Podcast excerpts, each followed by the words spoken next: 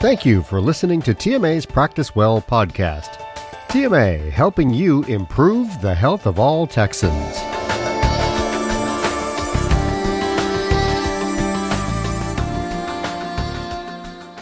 TMA has a long, proud history of promoting patient rights, advocating for physicians, and providing real solutions for your practice.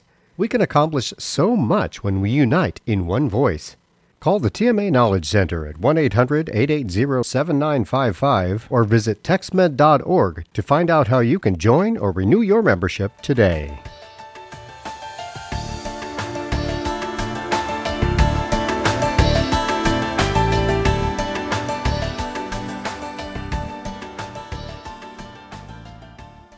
Did you know that you can claim CME credits for many of the TMA Practice Well podcast episodes?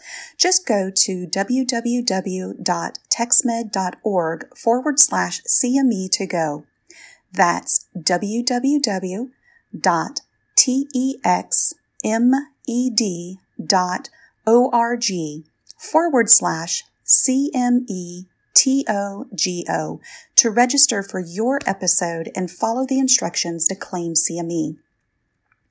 Policies and standards at the Texas Medical Association, the Accreditation Council for Continuing Medical Education, and the American Medical Association require that speakers and planners for continuing medical education activities disclose any relevant financial relationship they may have with commercial entities whose products, devices, or services may be discussed in the context at the CME activity. The planners and speakers for this program have nothing to disclose. Please be advised that the information and opinions presented as part of this program should not be used or referred to as primary legal sources and does not replace the advice of your healthcare attorney. Nor should the information and opinions presented as part of this program be construed as establishing medical standards of care for the purposes of litigation, including expert testimony. The standard of care is dependent upon the particular facts and circumstances of each individual case, and no generalization can be made that would apply in all cases.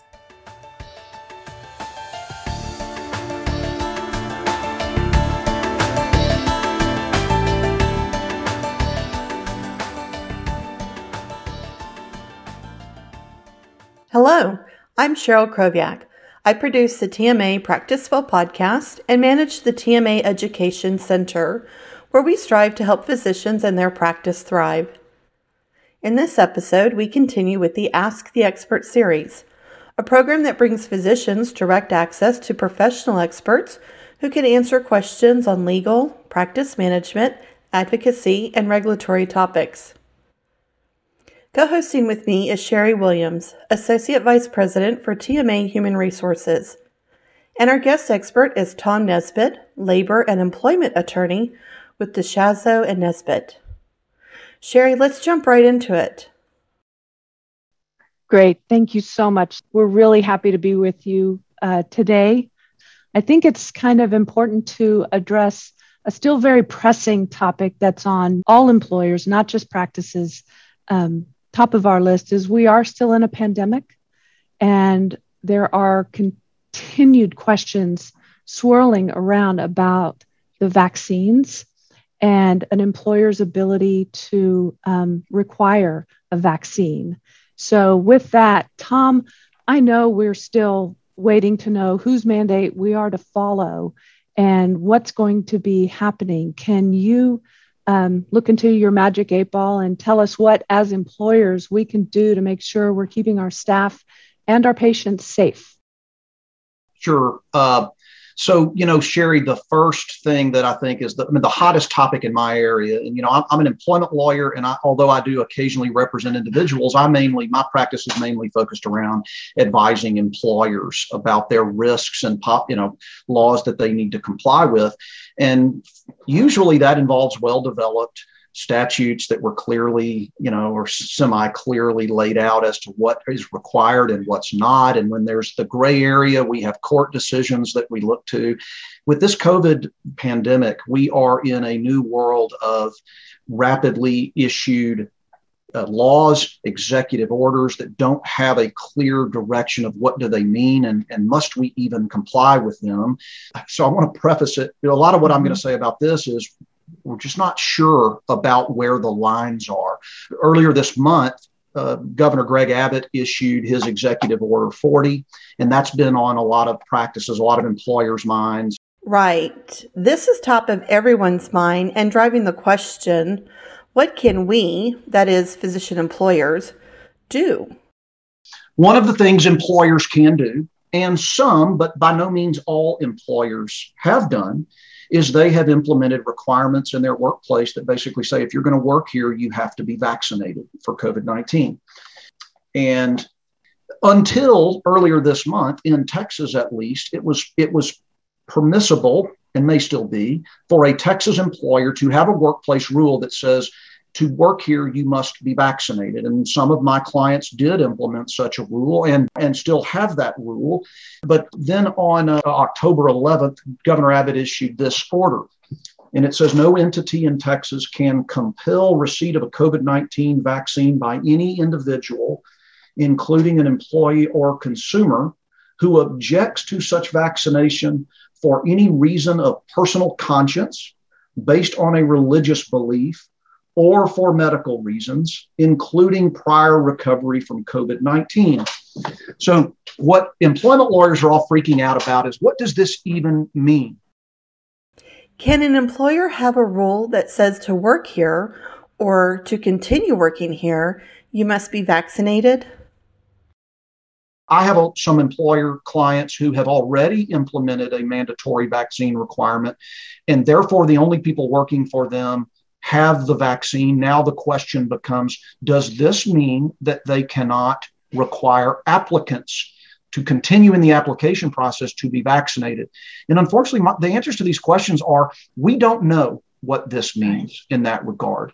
I think it probably means that going to a current employee and saying, because you are not vaccinated, you are fired, probably violates this order. Probably that's the best interpretation of this order.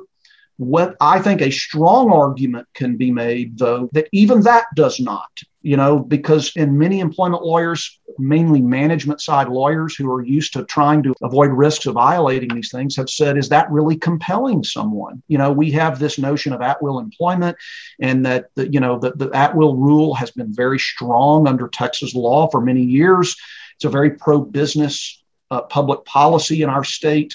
And it has long been the rule that by simply requiring certain things to continue in an at-will employment relationship is not compulsion. It's not coercion. And so a strong argument could be made that even continuing to have a thou shalt be vaccinated to continue working here rule doesn't violate this order. I think that's probably a weaker argument than that would violate this order.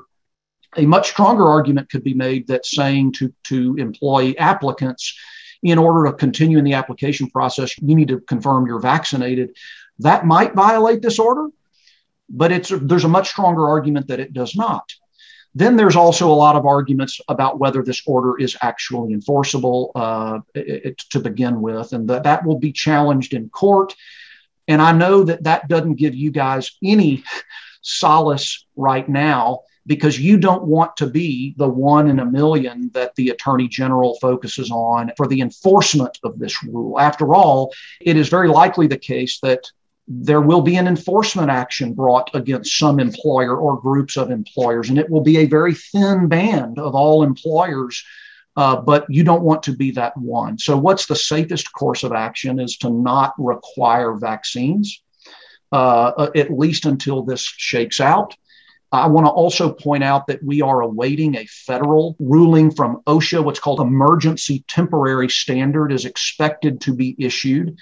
And we don't know what that's going to say, but what we think it's going to say, because the Biden administration has said it will say, that employers with 100 or more employees must have a policy requiring vaccines of their employees.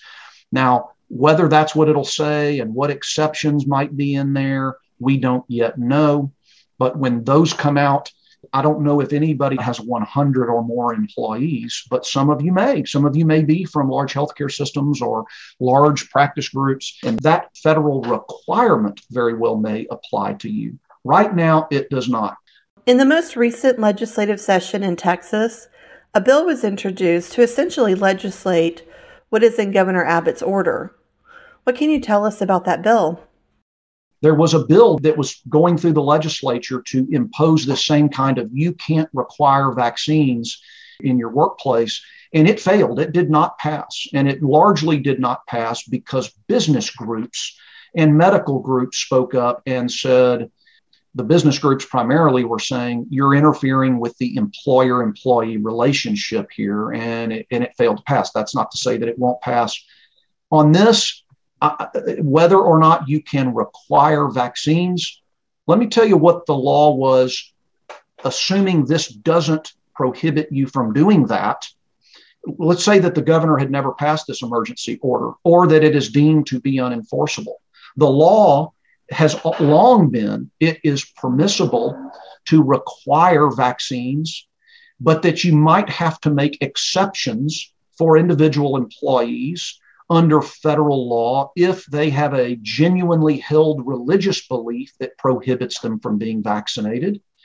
And that is part of longstanding federal law that requires employers that have 15 or more employees to give reasonable accommodation to genuinely, sincerely held religious beliefs. Similarly, you might have to make a reasonable accommodation for an individual who has a disability and whose disability makes them unable to take the vaccine.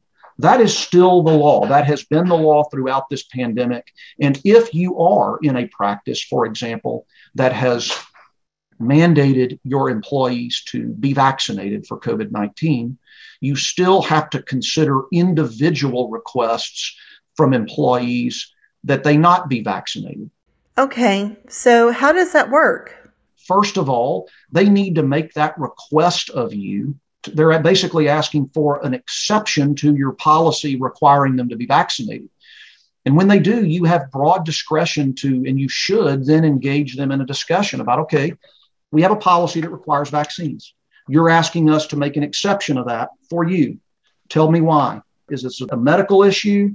And we'll talk in a second about going down that road with your employee. Or on the other hand, is it a religious issue? Are you asking for an accommodation for a sincerely held religious belief? Then you start to have a conversation. And Sherry, I'm jumping ahead to one of your other questions when you asked me the other day is, what can we then require of employees who ask for one of those two exceptions to our mandatory vaccine policy? And there's really no straight rule of what can we ask for and what we can't, but there are clear guidelines. And you should start by just having a conversation with the employee. Tell me about that. You're asking for an exception to our policy. Why? Well, it's religious. Okay, explain that to me. What is the sincerely held religious belief that you have that bears on your need to not be vaccinated? Just have a conversation. Tell me about that. And then, if they tell you, well, I go to this church. Okay, what church is that? And take good notes. And what is the belief? What's the part of your religious belief? And they don't have to go to a church. It doesn't have to be a church, but get information from them. What are the beliefs? And where might I go to learn more about this sincerely held religious belief? Is there a place I could go look online that says that you guys, that your religion does not permit you to be vaccinated? And just take good notes. What I would then advise you to do is follow up with an email to an employee confirming, okay, this is what you've told me. You've told me you have this religious belief. You're a member of this congregation. You've been a member of this congregation for several years or for 6 months. And then if you doubt the sincerity of their belief, you can then ask for follow-up documentation. Show me where I can go online to find more information about this. Can you have an elder or a minister in your congregation send me some literature so I can, test the validity of this? You should not go overboard. And where the overboard is will be hard to tell on a case-by-case basis, but you do have the right to test the sincerity of their beliefs. Similarly, with medical reasons, and I've not dealt so far, some of my colleagues have, with the religious exemption on medical, somebody saying, I have a disability and it precludes me from taking the vaccine, you have a right to ask them, tell me about what is the limiting condition that causes you not to be able to meet this workplace requirement of a vaccine. And then you, just like any other disability where someone is asking for an accommodation, you can ask for medical documentation of that. And what you ask for should be as narrow as gets you the information to, you know, confirm that it is medically improper for them to take the vaccine. I have found in every one of these that I have worked with clients on, I haven't yet found a physician or a healthcare provider, not that it hadn't happened, but I haven't yet found a healthcare provider willing to put in writing that their patient should not take the vaccine. So insisting upon proof of that is within your rights and should be done, though, in as narrow a way as gets you the information to conclude that, yeah, this person does have either a sincerely held religious belief precluding taking the vaccine or a disability that does so. So, Tom, if you can't mandate a vaccination for current staff, can you require weekly testing? Yes. And I don't really have anything to add to that. I feel like I have to make up for all the rambling I just did. That's really great. We appreciate it. This is really good information, and it's pretty consistent with what I've been getting from Rocky as well, as we're not ready to make a ruling on that yet because we have to wait and see what plays out, and we have to tread carefully with regard to mandates. Right. Thank you, Sherry, for that reminder. Rocky Wilcox is TMA's VP and General Counsel, and his team are closely following the challenges to these mandates. So for our listeners, you can get the latest from TMA at www.texmed.org or by reading the daily Texas Medicine Today emails. A link to access these resources is listed in the episode description.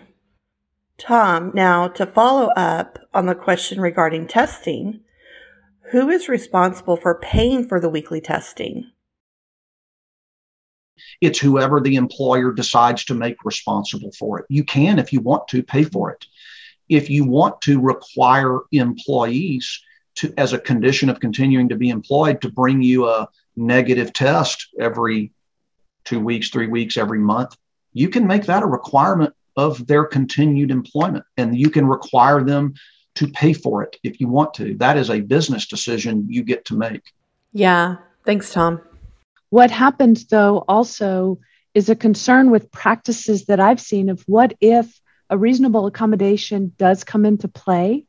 What if a work from home accommodation doesn't work for a practice if they don't really have some of the same opportunities that other private employers have? So I'm asked to assume that someone, tell me your question. If someone did receive a religious accommodation or a medical accommodation, but part of that is, you know, you still want only vaccinated staff in your office, and a work from home scenario doesn't really play out for that practice. What other routes can they go? The first route where you should go in that circumstance is evaluate whether the person's presence in the office as an unvaccinated person poses a direct threat. And I use air quotes because direct threat is a legal concept under the Americans with Disabilities Act and other federal statutes, because even if someone has a sincerely held religious belief that they can't take the vaccine, they're not entitled to an accommodation of coming to work unvaccinated if doing so poses a direct threat. Now, that question, if we were talking about certain conditions involving somebody that operates a forklift, I could go find 15 cases from the last 3 decades saying that condition for a forklift driver does or does not pose a direct threat. For someone who is unvaccinated for COVID-19 in October of 2021, I don't know. And I'd need to know a lot more about your workplace. But I'll tell you, if I was talking to a bunch of people that employ long-haul truck drivers, I would say, don't even bother. Somebody that spends their day alone in a truck driving down the highway almost certainly doesn't pose a direct threat. You can figure out other things like masking and social distancing to accommodate that person. But you guys have medical practices and your employees are in, I don't know, you have a lot of different kinds of employees, but many of them are in direct care roles and they're being exposed to people with COVID and they're being exposed to people with compromised immunity. I would say first, go talk to your employment lawyer, talk to them about, hey, let's evaluate whether, even if somebody has this exemption, do we have to continue to employ them inside of our facility? You might not have to. I say might not because it's not going to be an easy answer. It's going to be an issue of evaluating your risk. If we get sued, are we going to win or are they going to win? And what's it going to cost and that kind of thing? So that's step one. Let's assume that your lawyer says, I don't think you can make out a direct threat defense. You're going to have to find some way to keep this person employed. Then now we're just talking about physical steps that we're all used to of keeping them separated, you know, socially distanced. You can require people to wear masks. You can require the unvaccinated to wear masks, even though the vaccinated are not required to wear masks. You can take all kinds of steps like that. Your goal should be, though, not to punish people and not to seem to be punishing people for asking for and getting the accommodation that they're entitled to, but rather let the science drive it. But I think before you even get to that, you're asking, do we even have to employ this person, even if they have one of these medical or religious situations? Let's pause here, and I want to read a question a physician recently asked. With an MA shortage or medical assistant shortage, it took 2 weeks after advertising for the position until I was able to secure someone. I was forced to hire one who is not interested in the vaccine. I have a feeling this will fire back soon. I want to know if there are any legal implications of hiring someone who isn't vaccinated. Okay, there's really two issues here. One, it's becoming harder to fill vacant positions. Now, as consumers, we've seen this in a lot of industries, and now our physicians are coming up against the same problem. And two, if you're not getting the candidate pool as you have in the past, are physicians taking on a risk by hiring someone who isn't vaccinated? It does make it hard when it's so hard in these recruiting times to find someone who's qualified, who actually shows up to an interview that you feel is, you know, suitable for the position, but then to then realize they are not vaccinated. It does pose, some inconveniences for sure. And it, especially in our market, it's hard to find a big enough pool of qualified applicants who are willing to apply. It's a very strange place we're in right now. Right. Tom? Yes. The answer is yes, there are legal implications. One of them goes to the issue we were just discussing about direct threat. And let me explain what I mean. Let me give you an example.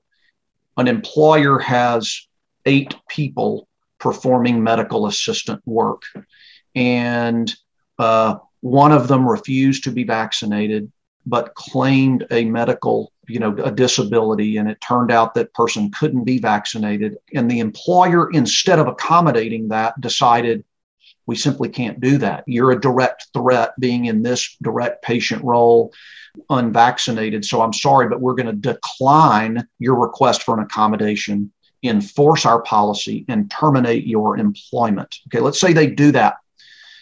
If 3 weeks later, you hire a medical assistant who has not been vaccinated and you put that person to work, one legal implication of that is it blows your direct threat defense out of the water. Okay, right? You've lost your direct threat defense from having fired the other person.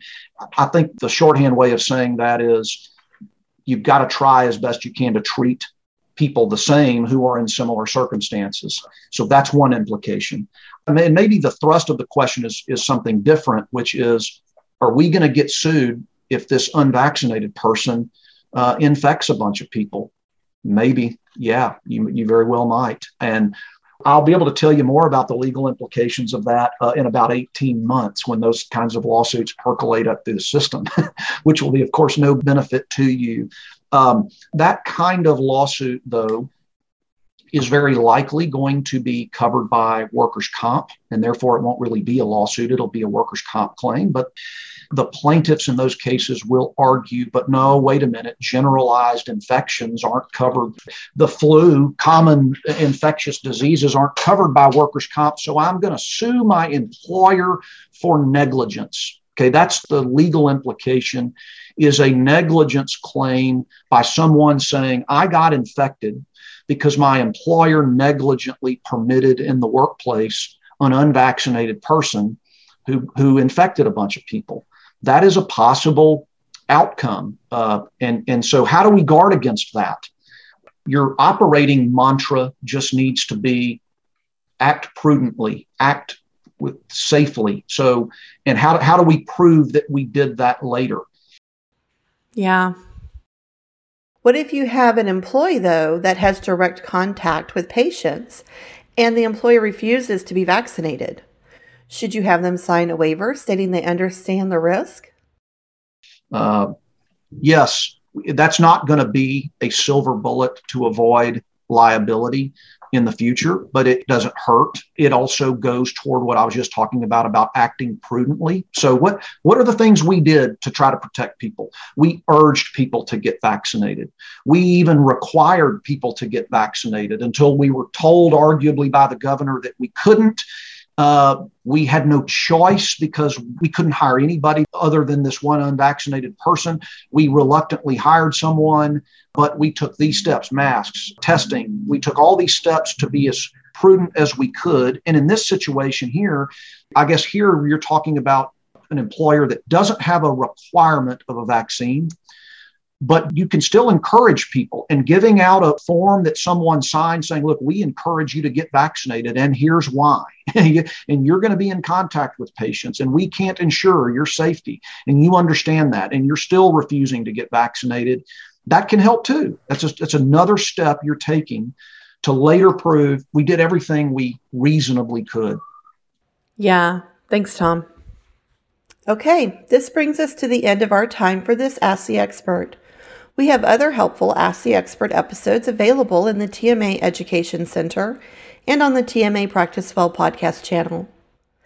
Thank you, Sherry and Tom, for taking on these questions. To our listeners, we hope you found this episode beneficial. You can find more practical programs and claims CME for today's episode in the TMA Education Center. A link is provided in the episode description. To receive more helpful tips, remember to like and follow the TMA Practice Well podcast. Until next time, stay well.